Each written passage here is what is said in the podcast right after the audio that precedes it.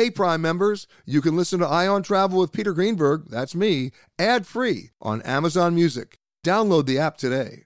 This spring, if you'd rather spend time enjoying your lawn instead of trying to keep it alive, there's good news. True Green is the easiest and most affordable way to get a beautiful lawn. All you have to do is water and mow, and they'll do the rest. Weed control, fertilization, aeration, and even some things you might not even think of. They'll do all of it, while you can do literally anything else. With TruGreen, you can have your lawn looking as good as a putting green. That's not hyperbole. TruGreen is the official lawn care treatment provider of the PGA Tour. TruGreen offers a satisfaction guarantee, and they have a verified best price promise, which guarantees you the lowest price with no compromise on quality. You do you. Let TruGreen do your lawn care. Visit trugreen.com to get the best lawn at the best price with the best people guaranteed. Angie's list is now Angi, and we've heard a lot of theories about why. I thought it was an eco move. Fewer words, less paper. No, it was so you could say it faster. No, it's to be more iconic. Must be a tech thing. But those aren't quite right. It's because now you can compare upfront prices, book a service instantly, and even get your project handled from start to finish. Sounds easy. It is, and it makes us so much more than just a list. Get started at Angi.com. That's A N G I, or download the app today. This episode of Travel Today with Peter Greenberg is brought to you by Audible.com, a leading provider of spoken audio information and entertainment. Listen to audiobooks whenever and wherever you want. Sign up today at www.audiblepodcast.com slash travel today to get a free audiobook and 30-day trial. It's time for Peter Greenberg Worldwide with America's number one travel news journalist.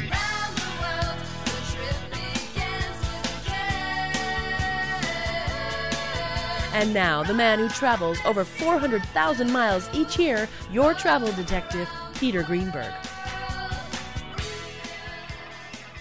Hi, everybody. Peter Greenberg here, and welcome to the podcast that's done from a different location around the world every single week.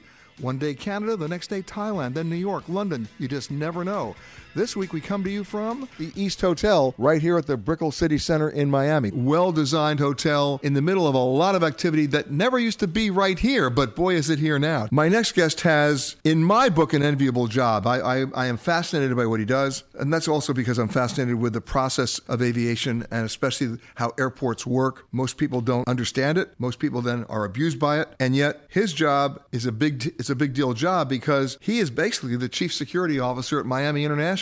He's the big cheese. He's Dr. No. He's Mark Hatfield. How are you, sir? I'm good, Peter. But before you were here, I mean, before you were at this job, you were also here doing the TSA stuff. I, I was. I got here in 2007, 10 years ago, as the Federal Security Director for TSA, and had a great seven year run with the team, uh, TSA team here at MIA, and then went on to do the international uh, work for the agency in uh, Latin America and the Caribbean. Spent my final compliance. Year, compliance, exactly. Yeah. For last point of departure airports, there are 115 or so airports that uh, planes take off, either cargo or passenger. Next stop, USA, and there are certain requirements that they needed to comply with and be inspected for. And that was one of the uh, that was the portfolio that I had after leaving MIA. You know, here we are, 16 years and almost 16 years after 9/11, and I remember doing a piece probably almost once every two years when I was at NBC and then again at CBS of all the ridiculous stuff that was confiscated by the TSA that people actually thought they could bring on the plane right? I mean, I'm talking chainsaws, cans of gasoline, right? I mean, are you ever surprised anymore? It's hard to be surprised, but I, I got to tell you, 15 years into it, I mean, TSA is about 15 years old. Yeah. Uh, we're, as you mentioned, going on 16 years since 9 11. Uh, I remember doing my first press conference as the TSA communication manager up in New York in 2002. And we found out back then that this is a great news uh, shtick is to put a big table out, put all of the ridiculous things that have been intercepted. That was in year one Oh yeah, of I'm, the new I'm security regime.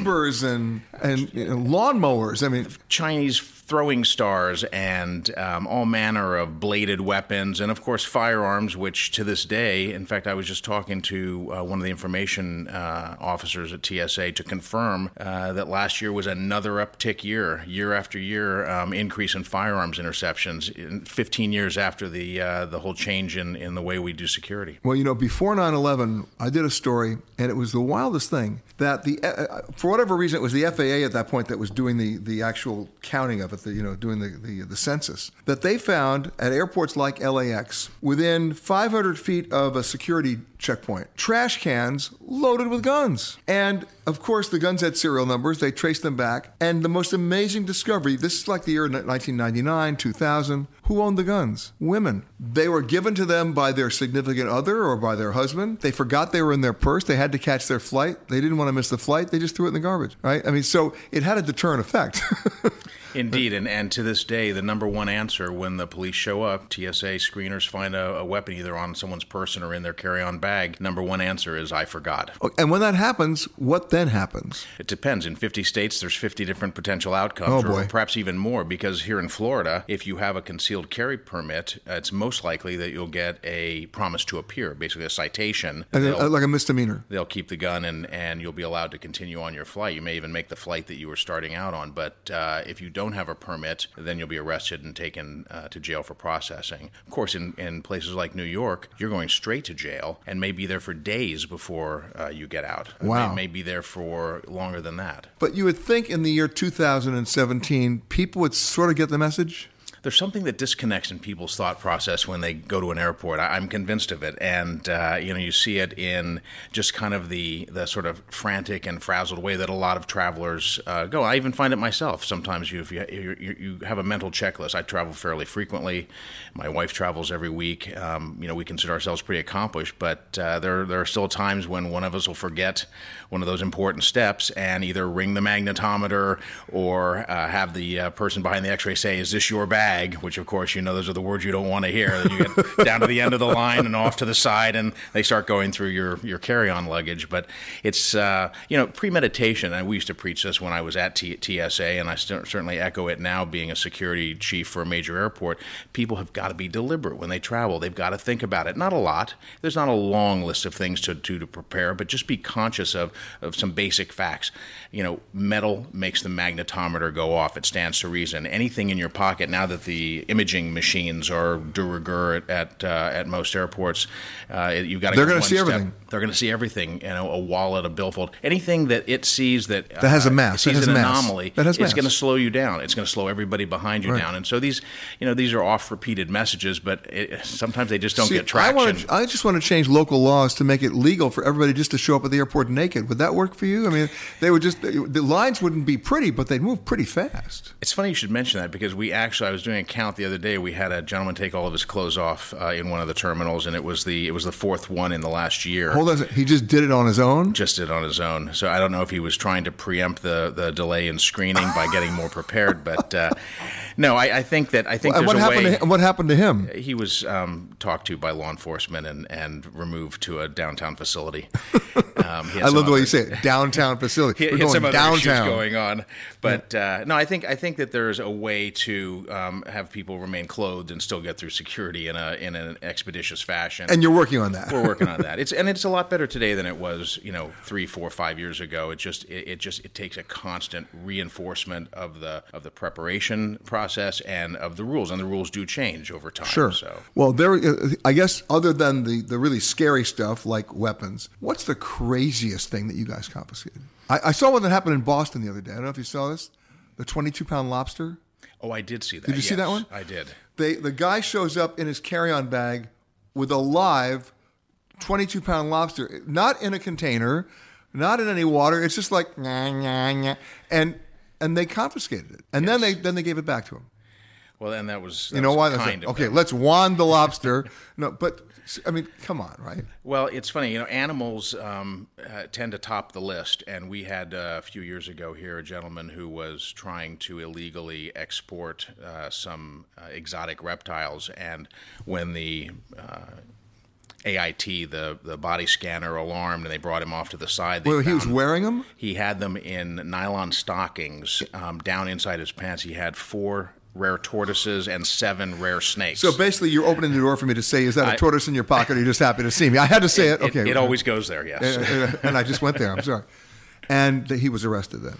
Yeah, it's funny being in South Florida. We're so close to the Caribbean and to, to Latin America. The uh, amount of exotic birds and reptiles, uh, you know, that tends to bring a lot of good stories, both coming in and going out. And then when you say the rules change, there was a time, especially during the holiday season, that the definition of the word liquid got into, into, into play. Is a pecan pie allowed? Is an apple pie allowed? A peanut butter and jelly sandwich allowed? Where are we now with that? Well, um, you know, the, the, famous line was Saturday Night Live is a turkey sandwich a liquid? No. What if you put it in a blender? Um, and so we are still getting some confusion over the liquids, but I think that for the most part, um, TSA has gotten pretty pretty consistent with the application of liquids, gels, aerosols. Uh, it, it, usually tends to be cosmetics, um, beverages, all of those things that are in, in large, over three and a half ounce containers or that don't fit in that one quart Ziploc bag. That's got to be surrendered before you get to the checkpoint. But of course, most of those consumables are available in the sterile area of, of good sized airports. You know, it's interesting when people travel, and, and uh, what this makes common sense a lot of them are traveling with brand new items, right, or unopened items. Mm. Uh, if you go down to Scottsboro, Alabama, a place called for unclaimed airline bags, all the stuff that actually has been lost, they couldn't reunite it, and they sell it. Sixty percent of the things they sell that came out of people's luggage still have price tags on them because they bought them to take on a trip, but they never found them again, right? What happens to all the the uh, the cosmetics that are still sealed, that have never been opened, still have the price tags on them that you have to confiscate? Where do they go? So TSA does the, and, and they don't use the word confiscate. The, those are all surrendered items uh, because the passenger technically has the option to either re- retreat and check it in a bag, right. or to mail it to themselves or hand it off to a right. to a companion. Do you have that program here? A lot of airports do, where they have the pouches where you can mail something to yourself. We don't. Um, yeah. that, I, have seen that. That's come and gone at a number of airports. Yeah. I don't know how how healthy that that market um, is these days, but uh, that that never caught on here in Miami. Right feeling we're not in Kansas anymore.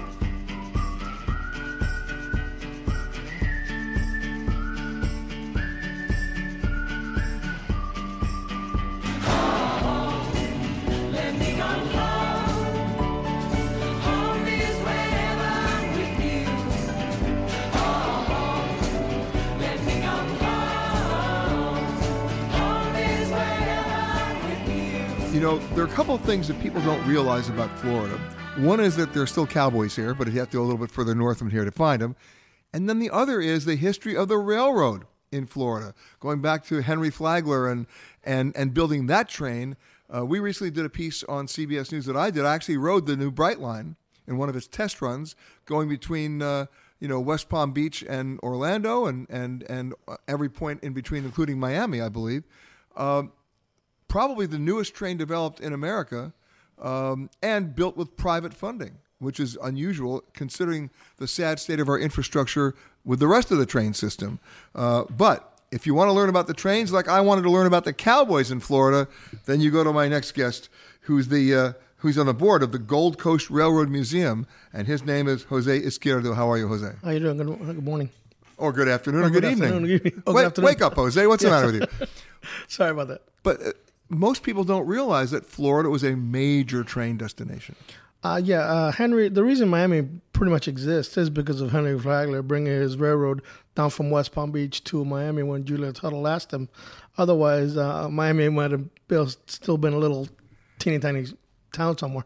But your museum right now shows some of those trains. Exactly, cool. exactly. We have some pieces from the Florida East Coast. As a matter of fact, we have uh, two steam locomotives. They're not operational anymore, but uh, we do. We have uh, also a couple of uh, coaches that used to belong to FEC. We have some coaches, um, some, I'm sorry, some engines that you have from, dining cars? We have dining All cars. All right, now yes. we're there. Okay. We have, we have, dining cars from but I have Seaboard. To tell, but I have to tell you, oh, see, I, I, remember Seaboard, and I'll tell you how I remember Seaboard. When I was about eight years old, my mm-hmm. parents took me on a train trip from right. New York to Florida. Mm. I believe it was Hollywood. It went to Hollywood, I believe. Mm. Yeah, yeah. That, right? They had train those, stations. They had train stations. West right? Palm. But Hollywood. here's the, the, the story that happened on this train. So we're we're on the train, and at about eight o'clock at night on the train, they make an announcement that at eleven o'clock the next morning, the train is going to be separated. Half the train's going to go to Sarasota, and the other train's going to stay on to Hollywood. We were going to Hollywood, but the observation car was the last car on the train. Right? Yes. Okay. So at eight o'clock the next morning, we knew that wasn't going to happen until eleven. My dad, my mom was sleeping. My dad said, "Come on, let's go back to the observation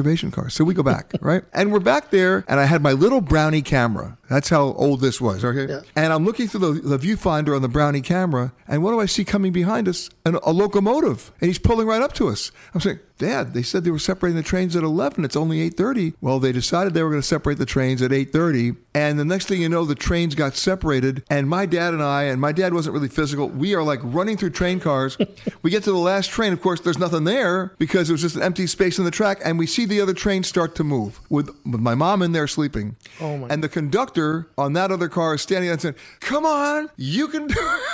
We're running along the tracks. It was like a bad Gene Wilder movie. Oh my gosh. We made it, and we. I'll never forget this. We got back on the train, and my dad looked at me and says, "Never tell your mother." Right, and we never did. This didn't happen. This I, I can now say it on the air. Now she passed away in 2003. I can now say it. But I mean, but there's so much great history here. Yeah, we do. We have, we like I said, we have um, from NASA. We have two engines from NASA that we have that they gave us. Uh, we have uh, NASA cars. We have uh, uh, California Zephyr uh, observation car. It's a beautiful Ooh. observation car. I and mean, by the way, they're still running the California Zephyr. Yeah. Right. we have yeah we have one of the original California Zephyrs. We have sleeper cars. We have uh, we have uh, we have a Jim Crow car. I mean I mean we have and uh, of course a Ferdinand Magellan. Okay, that that was the presidential car. Yes. Tell me about a- that. Well, that's a one of a kind. I mean, even the Smithsonian doesn't have something like this. And it was uh, built in 1942 for President Roosevelt uh, when the Secret Service uh, was afraid that maybe he was going to get uh, assassinated or something. So uh, And he traveled on it. yeah, and he tra- he was the first. Uh, it was built specifically for him, and uh, three presidents used it: uh, uh, Mr. Uh, President Roosevelt, President Eisenhower, and President Truman. And let's not forget that under the Waldorf Astoria Hotel in New York was a secret train station only to be used by the president if he needed to get out of the there's hotel. a car down there. Even now? Yes, President Roosevelt's limo. There's a car that carried his limo. It's now trapped down there because they removed the tracks. And So it's it down. leave. Oh my it's God. down there. But the somewhere. limo's not in there. Uh, no, the car's not there. But I'm saying the train car is still there from the last that we heard because we wanted to get a hold of it, but there's no tracks to it right now. You They can't get it tracks. out. You cannot get it out if the but chain's the uh, yeah, but the Magellan's a one of a kind. You know, we give tours in it. You know, and it's uh, it's a beautiful car, fully restored. Um, like I said, we have uh, kids. Uh, we have a model uh, model train section that uh, the kids can come in there and That would be my section. All gauges. That of- would be my section. Yeah. Because Uh, I, I I did not have a model train set when I was a kid, I, No. and I've regretted it ever since. Yeah, I have. Yeah, You have the big I have- transformers with the red and the green and the yes, whole thing. we do. We have Lionel from, like I said, from G gauge down to Z gauge, which is every gauge and every gauge in between. I mean, we have a lot of things. We have uh, also we have uh, Thomas come out the first two weeks in March. We have a full size Thomas the Tank Engine visit us, and and it pulls the train. And also uh, we've been doing it for the last uh, three years. Uh, the Polar Express. The charge for looking at this pamphlet is $3. The charge for looking at this pamphlet and putting it back quickly is $4.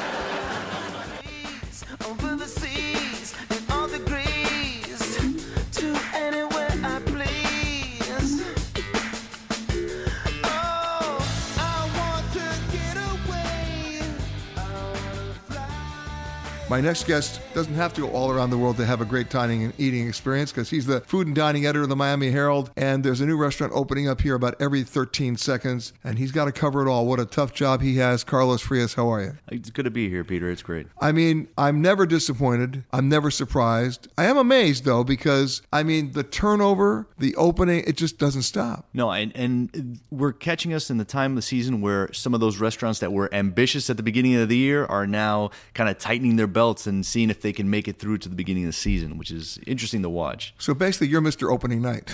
yeah, yeah. It's it's you know get there, find out about the restaurant early, see if it's uh, what's what it's all about. Because uh, if it doesn't have something special, it may, it may not be there for long. Well, you see the trends, right? Uh, and you know, it's not just Cuban cuisine. It's not just you know, or like in California, it's not just Mexican cuisine. It's everybody, right? So, what are you seeing that's actually exploding here in Miami now? You know, the thing that we're seeing the most is Peruvian. Peruvian in general, both upscale and downscale Peruvian. Okay, so my question was, how much ceviche can you eat? well, it's interesting because we're seeing a lot of um, more of the Asian influences. So it's not just specifically Peruvian, but they're kind of reaching out to their um, kind of like their pan Asian being brought into it. So like their Chinese, Japanese roots in in that And the cuisine. Peruvian. Yeah, absolutely. Wow. So it's really and and so it's, it's, hot and sour guinea pig. Yeah, well, you know, uh, I think there may be one spot uh, that that actually does guinea pig, which you Because really when I was in Peru, I couldn't show up anywhere without somebody offering me, and you couldn't say no because it would be impolite. They were giving you the guinea pig. Exactly, and and who's going to make better guinea pig than these folks, right? If you're going to eat it, right? So, what's the thing that's surprising you the most about what's going on in the restaurant scene here? the the most interesting th- interesting thing going on right now is that it's not out of town chefs opening their third, fourth restaurant on Miami Beach. It's locally grown folks who are uh, artisans and and uh, kind of exploring their craft here. Whether that's artisanal breads, um, you know, a, a guy that we know by the name of Zach the Baker, who uh, went to kind of scout went scouting through uh, Sounds through like a mass, East. sounds like a mass murderer. Well, Zach the Baker. Well, but he looks he looks like a saint. You look at him, he looks like a saint. Which And he- and he does good bread. Oh my God, he does incredible bread. Zach the Baker in Wynwood, which is one of those exploding areas. All right. Well, when we talk about bakery, I mean, I've got friends of mine, including our engineer today, Jorge uh, uh, Jorge Cayon, who who will tell you that nobody knows more about Cuban bread than this guy, meaning him, Jorge, right? And he will make a point a point of stopping everywhere he can to get that bread. You too? Oh yeah, I mean, for me, there's nothing like a like just a café con leche and a nice toasty Cuban bread. I mean, that's like. But what makes Cuban bread else. so special? I think it's you know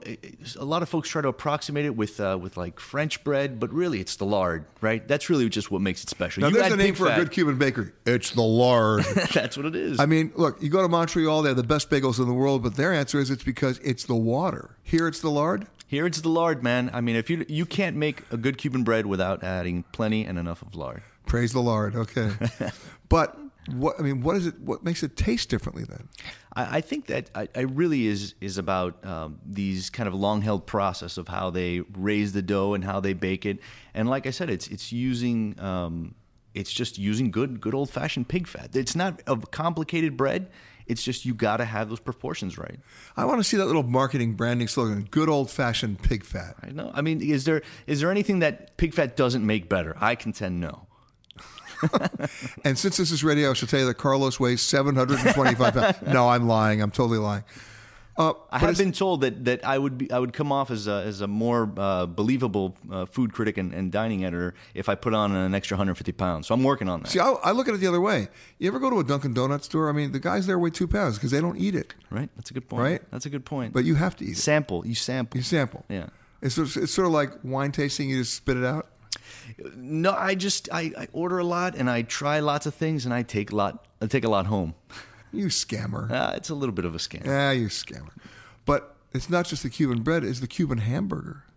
Yes. See, Now, that's a secret. That is the secret. You know, if you come to Miami and you want something really distinctive and it's so low end and so accessible, it's called the frita. And it's just a Cuban hamburger. They're kind of developed in Havana, and you can find a half a dozen shops, you know, within a, a half mile range where you can get a good one.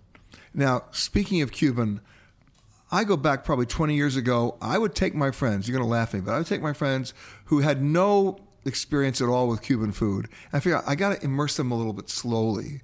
So I'd take them to the airport, to La Carreta. Yeah. Because that was a, that was a good introduction for them. Sure. Right? And then La Carreta got big and they got famous and they got the branches all over the airport now. So yeah, yeah, La Carreta. But you know how I discovered La Carreta? Because I did a book years ago called Flight Crew Confidential, where I interviewed about 400 different flight attendants and uh, flight crew members, pilots as well, to tell me where they went on their layovers. Right? Whether they, because they only had 24 hours, they were on a budget. They had everything had to have a cost effectiveness to it because they weren't making a lot of money.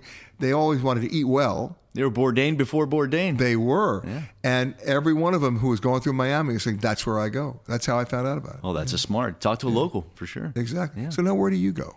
Uh, well, for Cuban food, there's this great place where you got to go west. It's called La Fragua, and it's from the folks who uh, originally worked with the Estefans to open um, to open the Larios on the beach.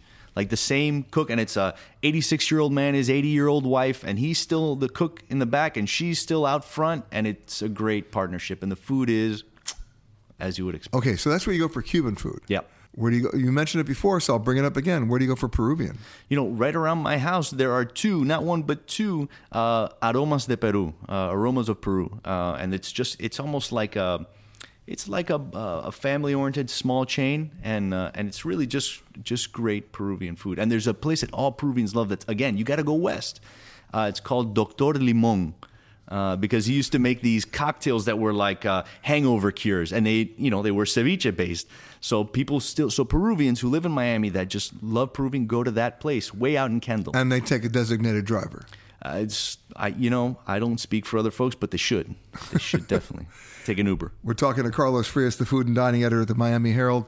All right, so we've dealt with Cuban, we've dealt with Peruvian. Is there such a thing as great French food in Miami? Great French. Well, there is a uh, there is a, a really well reviewed restaurant. We just reviewed a, a restaurant called Le Petit Maison, uh, which is uh, here in I want to say in Miami Beach, uh, and it got uh, our reviewer uh, Victoria Elliott Pesce, um, Pesce Elliott um, gave it three and a half out of four stars. She really loved it, and she is a real connoisseur of French cuisine, and she loved it. So the answer to the question is yes, you can find it. Yes, you can find it. Okay, Absolutely. barbecue. Barbecue, barbecue That's in tough. South Florida It's is tough. tough. But I will tell you, there's a there's a spot called, um, and it's you have to drive a little north. It's in Broward. Uh, it's called uh, Blue Willie's, and it's it used to be just kind of in this little hole in the wall. And it just moved to a slightly bigger space. But if you're gonna, it's it's probably where you can get the best down home barbecue. Uh, and there's another place called Smoke, uh, which you can find in- Appropriately titled. Yeah, which again, solid barbecue. The restaurants that you missed the most, the ones that didn't make it. Oh, um, God, there's I, I hate to say, it, but there's a there's a list that just they every summer you have half a dozen restaurants that you thought you know I thought that one was really gonna make it. Um, I'm trying to think. Uh, I can't think of any right off the top of my All head. right, then I'll switch gears because the one thing we haven't talked about is the best breakfast dive in Miami. Oh well, you know we have Waffle Houses, but No, you I'm can't gonna- go there, no. I'm gonna say Morgan's. Morgan's is a spot. See, I miss Wolfie's. I miss Wolfie's Oh and- yeah, yeah, but they're gone, but- great, yeah, but there's a place called Morgan's. It's been there for a long time. It's in Wynwood. It's right next to a place called Enriqueta's, which is a old like s- s- uh, Cuban food place, and right next to it they do great kind of brunch food, breakfast and brunch food. That's their sweet spot.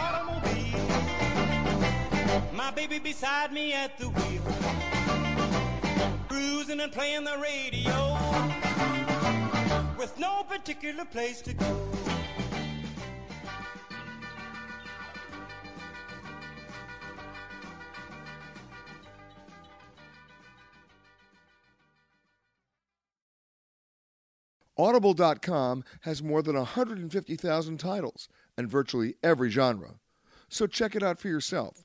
Sign up today at www.audiblepodcast.com slash travel today to get a free audiobook and 30-day trial. There's so many things, and I, I've been talking about this throughout the show, but there's so many things in Miami and within a 40 mile radius of where we are that most visitors never see because they come down to they come down for the beach, the club scene, the nightlife, but then there's something else. And, and it's right here in Dade County. It's the Adrienne Arsht Center for the Performing Arts, and uh, quite an institution. And joining us now, the president and CEO, John Richard. How are you, sir? Thanks for inviting me, Peter. Great. So when we talk about what you guys do there, um, I mean, I, I- I venture to guess, and I don't think I'm wrong, that if you go to any hotel in Miami, uh, the guests there, if they're not there for a convention or a meeting or they're there for a vacation, very few of them wake up in the morning saying, "Hey, let's go to the Adrienne Arsht Center," because they don't know it. Right. You know it. The locals know it. What makes it so special? I think it has fit right into the Miami grand plan of. And it's not that old. It was only open what 11 years ago. It's we're in our, finishing our 11th season. Yeah. Celebrated Vibrant at 10th the past season, and over 4 million people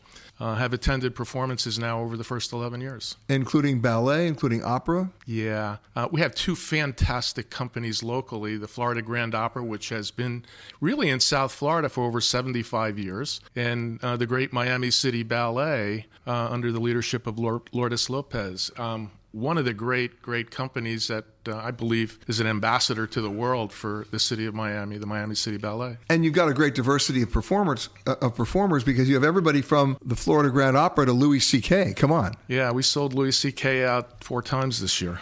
Louis C.K. to this day has the best routine about flying on a plane. you know the routine? You tell it. I can't tell it exactly the way that he tells it, but he gets on a plane and the guy sitting next to him is angry because the Wi-Fi isn't working. And he goes, "Are you kidding me? You're sitting in a chair traveling 600 miles an hour and you worry about that? This is the this is the magical machine, you know?" Yeah, he's he's he's really special. Yeah. uh, and uh, one of the great uh, accomplishments of his four nights here is uh, his pricing of tickets. He makes it very affordable for his fans. And uh, it's a young audience, it skews younger. Uh, the millennials were out in force. And one of the things I learned that I didn't, uh, doesn't happen too often, is a, a lot of uh, singles came without a partner. It was, it's a type of comedy show where if you like them, you love them, you're going to go see them. Well, if you're going to see Louis C.K. and you're single without a partner, you may find a partner because you already share something in common. You all like Louis C.K. I mean, you can la- you can all laugh at the same joke. There you go. But you also what's what's what's with Courtney Love? Well, explain that to me. It, it was a great fit. Uh, Kansas City Choir Boy. We landed in the uh, the very very popular week of the world coming to Miami for Art Basel in the first week. By the way, December. name one. There are two weeks you won't find me in Miami. That's one, and the other is the South Beach Food Festival. You know, because it's just too crazy. It, it, it's a festival, that's for sure. But we're, we're really accustomed to uh, invasions of big events, from Super Bowls to Major League Baseball All Star games. Uh, to great concerts and outdoor concerts. Um, that's a centerpiece of what we're about now in Miami. That culture is really important, and uh, people are coming here as a result of that experience. It's it is about the beach, it is about the sun, and sometimes it's not. And we're really fitting into that uh, that sweet spot. We're a great city emerging and blooming, like where we're located right here today, in which I live a few blocks away. This is a place, this is a city in which culture is becoming the centerpiece of the Miami experience for those of us who live here, who have come from someplace else, like most of us. But 20 years ago, maybe, maybe not. 30 years ago, the idea of the Adrienne Arsht Center was just a seed, and it took 20 years to birth it. The gestation period was nearly 20 years. But now, in just sh- a short 10 years, the, the location of these beautiful buildings designed by César Pelli, a 2,400 seat Ziff Ballet Opera House, the last great concert hall designed and built in the United States by Pelli across the street with 2,000 seats. We have a wide range. So it's not a huge place, but it's intimate and, and you can still pack it in.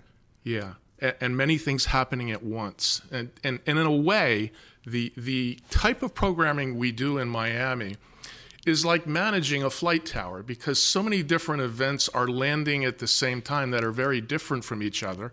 And we have to find the public and the community to attend based on their interests. So basically, what you're trying to tell me at least in the world of arts and performance, you're an air traffic controller. We, we do practice the ability of landing people into their seats safely. Well, that, not everybody can say that. But you also have an educational program for kids. Yes, and uh, there's really an exciting program we're launching in, at the end of September that relates very significantly to Miami, the international city. And, and, but the reason why I'm asking that question is because I think there are so many hotels in so many cities that don't take advantage of that for their own guests. Meaning, if I'm staying at this hotel and I've got kids, wouldn't it be great for you guys to to make something available for them during a short period of time that they can also come in and, and participate there? Yes, of course, and we're doing that. Um, often on weekends, there is a, a, significant programming outside and inside that's free family festival kind of related. Uh, people in town for a short period of time should be paying attention to our website because not everything is happening inside at the Arts Center, it's also happening outside. And the, the idea that people uh, come to Miami, stay in Miami, return to Miami. The Arts Center is becoming more and more ingrained in their thinking about the cultural scene of Miami. That combined with the rest of the neighborhood now in bloom, with the Perez Art Museum and the Frost Science Center, all within walking distance of each other, we have imagined and now created a cultural district in the downtown. And look where we are right now, the Brickell City Center where was that 20 years ago? It didn't exist. I came here eight years ago, and I can tell you it didn't exist. If you are continuing on to another Southwest destination, please make sure that you check the monitors inside the terminal for your proper gate and flight information. If you are continuing on with another airline, we really don't care. You know, I'm, I'm a big fan of doing stuff with the locals. I'm a big fan of, of hidden gems, things that are not in the guidebooks, not in the brochures, that you really just didn't know about, but anybody can do. It's all about accessibility. And my next two guests know a lot about that, one of whom I've known for too many years, dating back to our days at NBC. And she's still on NBC. She's one of the stars of, uh, of WTVJ right here in Miami. And her partner are both co authors of a book called 100 Things to Do in Miami Before You Die. Uh, knowing Miami as much as I do, or I should say as little as I do, I would I might have even called the book 100 Things to Do in Miami Before Everybody Else Gets Up. that is so true. or even realizes they're awake. exactly. Maruchi Mendez, Roxanne Vargas. Nice to see you, especially Roxanne, yeah. after all these years. And Maruchi. So, in doing this book, there are the iconic things in Miami that people come to expect you know, and you can go get you know, go get Cuban food at La Carreta, do all that kind of stuff. But what's what was the surprises to you? Because you guys are local to begin with. So, what are the surprises to you that you discovered when you were doing this book? I thought I knew Miami, but I really didn't, and uh, I really enjoyed this. I. Uh, I uh, went on all the uh, cruises, uh, and by the way, so you're basically telling me to research this book. You just did a lot yes. of cruises. yes. What a tough job that must have been. yes, I had to because that was the the best way to do it. Read a lot, and um, I did one thing that was on my wish list and hadn't been brave enough to do it. I finally, after being in Miami for over 52 years, I finally went to the Everglades and I took the um, the airboat ride and saw the alligators. And I see that you still have your arms and legs with you. And so. I have them, yeah. I but uh, I was brave enough because uh, I now had the next company. time you go back, do what I did: do the what? nighttime tour. Oh, I'm not brave enough you have for to that, be brave. yeah. No, you do the nighttime tour. It's amazing because you have these little spotlights, and all of a sudden you see these little yeah, two you eyes. think they're lights. Oh, you think they're yeah, lights. Yeah, yeah. the little red ones. No. Yeah. Well, uh, I might. Uh, let's see. Let's know. see. We do it. You uh, might. in You, the you're gonna have to go with the granddaughters. I think I'll, I'll stay home with the kids. I'll stick yeah, to the to the I, sunlight. I took my granddaughters with me, and they uh, they were they braved me up. They did. They did. Okay, but that's something that anybody can do. That's just one of the things on your bucket Yes. list. But in, in, the, in the research of the book, Roxanne, what did you discover that you're sharing with me that you didn't even know you could do? You know what's, what's really cool is that not only did Maruchi and I do the research by doing everything ourselves, we also turned to the community. You know, we, thanks to the, the socials, I call it the socials. You know, we really you know asked for the voice of, of the people and like Sweat Records, for example, um, here in Miami. I mean, repeat after me: vinyl records, vinyl it. records, I love it. cassette tapes, turntables. Guys, they exist here I at Sweat. still have an eight track. I do too, and it works, baby. but that's so cool. and now so the cool. turntables are coming back. The They turntables are coming back. I Yeah. mean, I think that's so cool. The fact that there's a place here in South Florida where you could actually go and and you know, if you can envision this with me, you know, kind of walk with your fingers through the different discs and find modern music and find older music. And Peter, I'll tell you, Maruchi and I were talking about this. You know, we wrote this book, and, and here in Miami, I'm saying Miami specifically, things open and close. They come and go all the time. There's there's Are you trying to say it's transient? it's maybe it depends on who you ask, but you know, I, he, there is this place in Hialeah. And for anybody that's listening and doesn't know about Hialeah, you know, you think about the Cuban exile community landing here in South Florida. You automatically think about Little Havana. Hialeah is also an area with a large population of Cuban, of the Cuban exile community, Cuban Americans. There is an authentic French restaurant in Hialeah. A wife and a husband. The husband is from the south of France.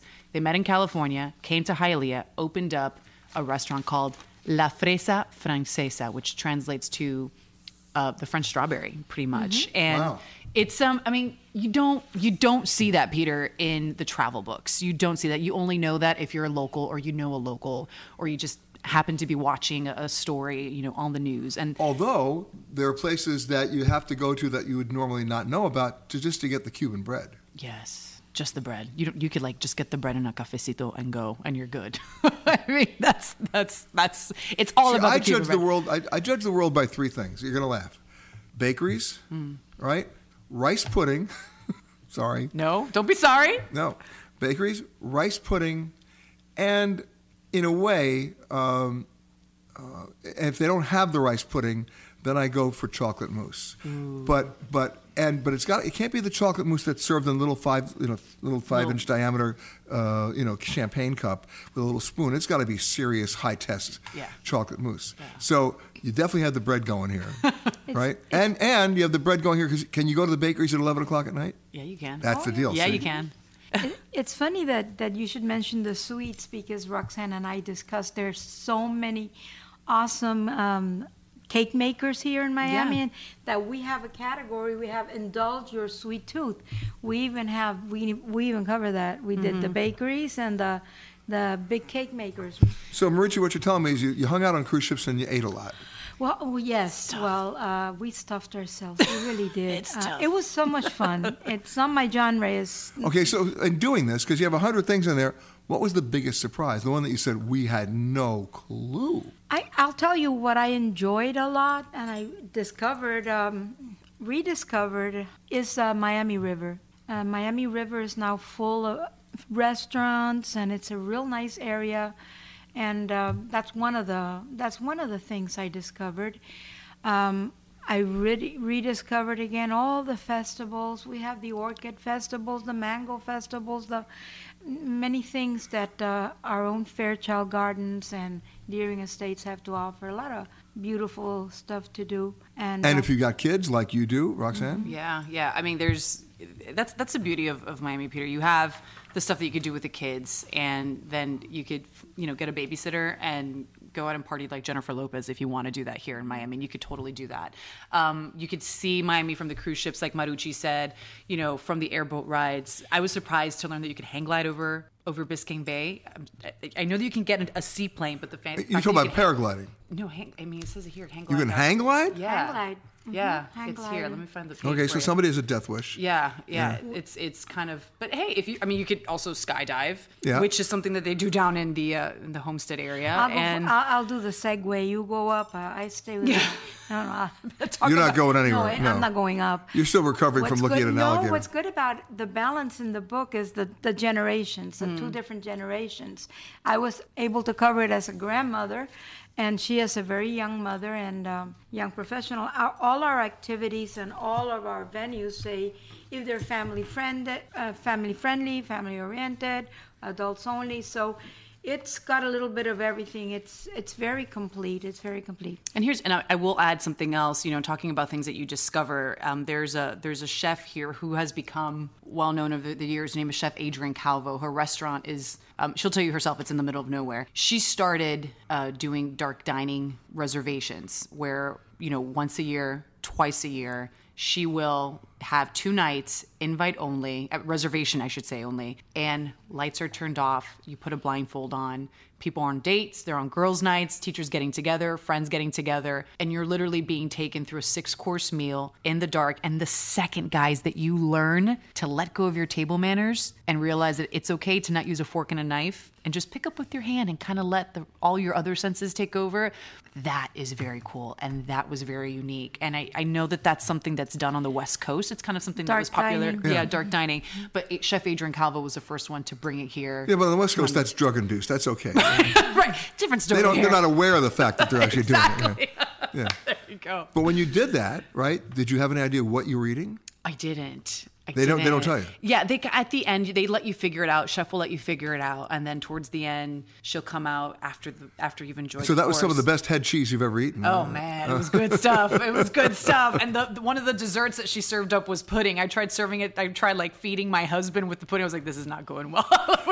But wait, but- it was so cool. Did you wait. know what it was? I didn't. No. Eventually, you know, you kind of try to guess. But what and- happens if you have a food allergy? no, you do let them know. You do advise. My husband doesn't eat anything from the sea, so they, uh, uh, you know, did change the menu up just a little bit for him. He doesn't eat chocolate either. How I'm with a man who doesn't eat any seafood or chocolate. I must know- love him to the end of time when I do.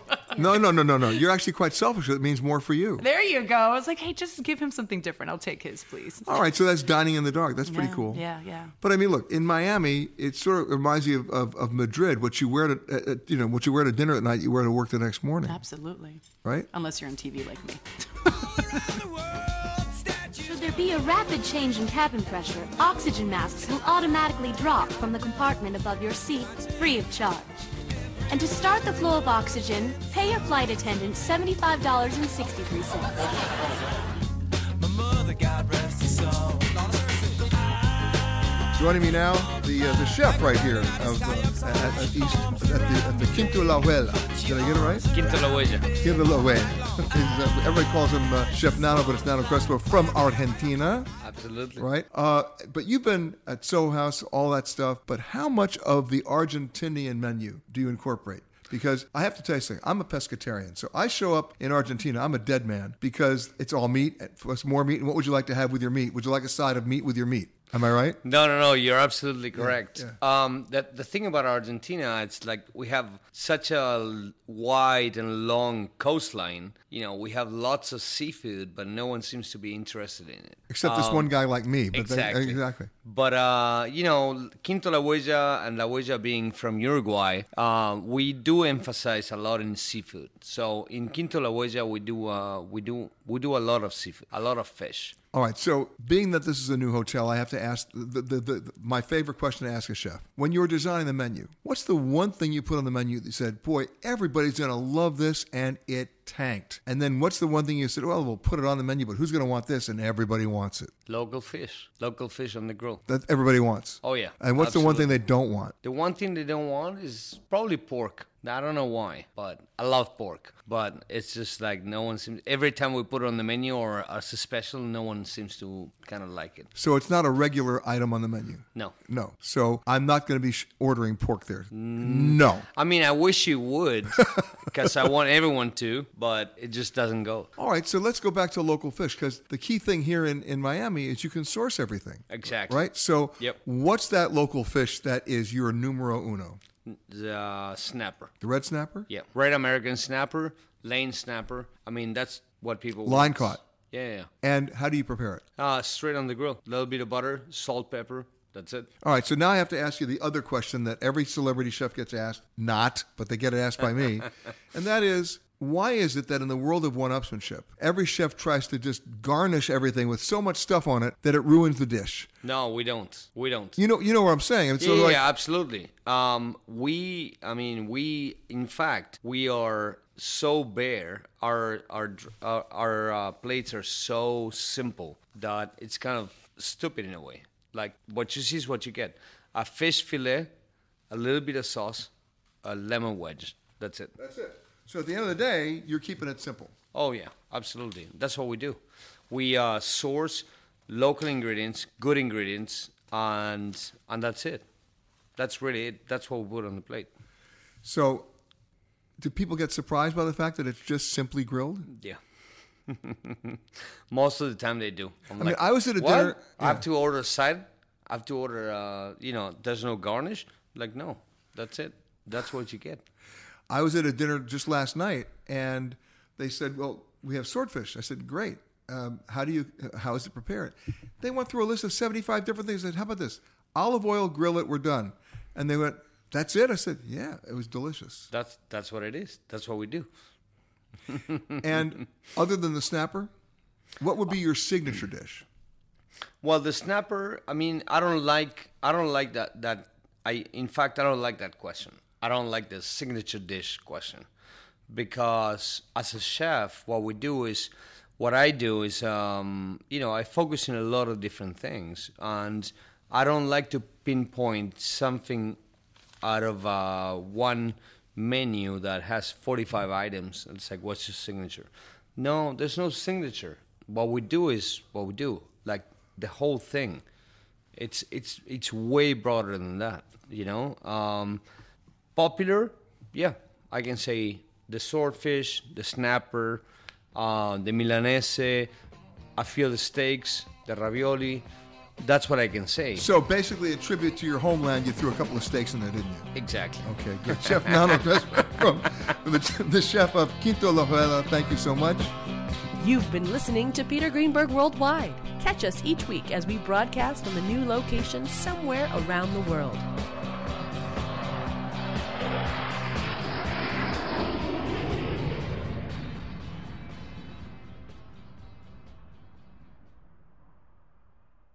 If you like Eye on Travel with Peter Greenberg, you can listen early and ad-free right now by joining Wondery Plus in the Wondery app or on Apple Podcasts. Prime members can listen ad-free on Amazon Music. Before you go, tell us about yourself by filling out a short survey at wondery.com/survey. Look around. You can find cars like these on AutoTrader, like that car riding your tail. Or if you're tailgating right now, all those cars doubling as kitchens and living rooms are on AutoTrader too. Are you working out and listening to this ad at the same time? Well, multitasking pro, cars like the ones in the gym parking lot are for sale on AutoTrader. New cars, used cars, electric cars, maybe even flying cars.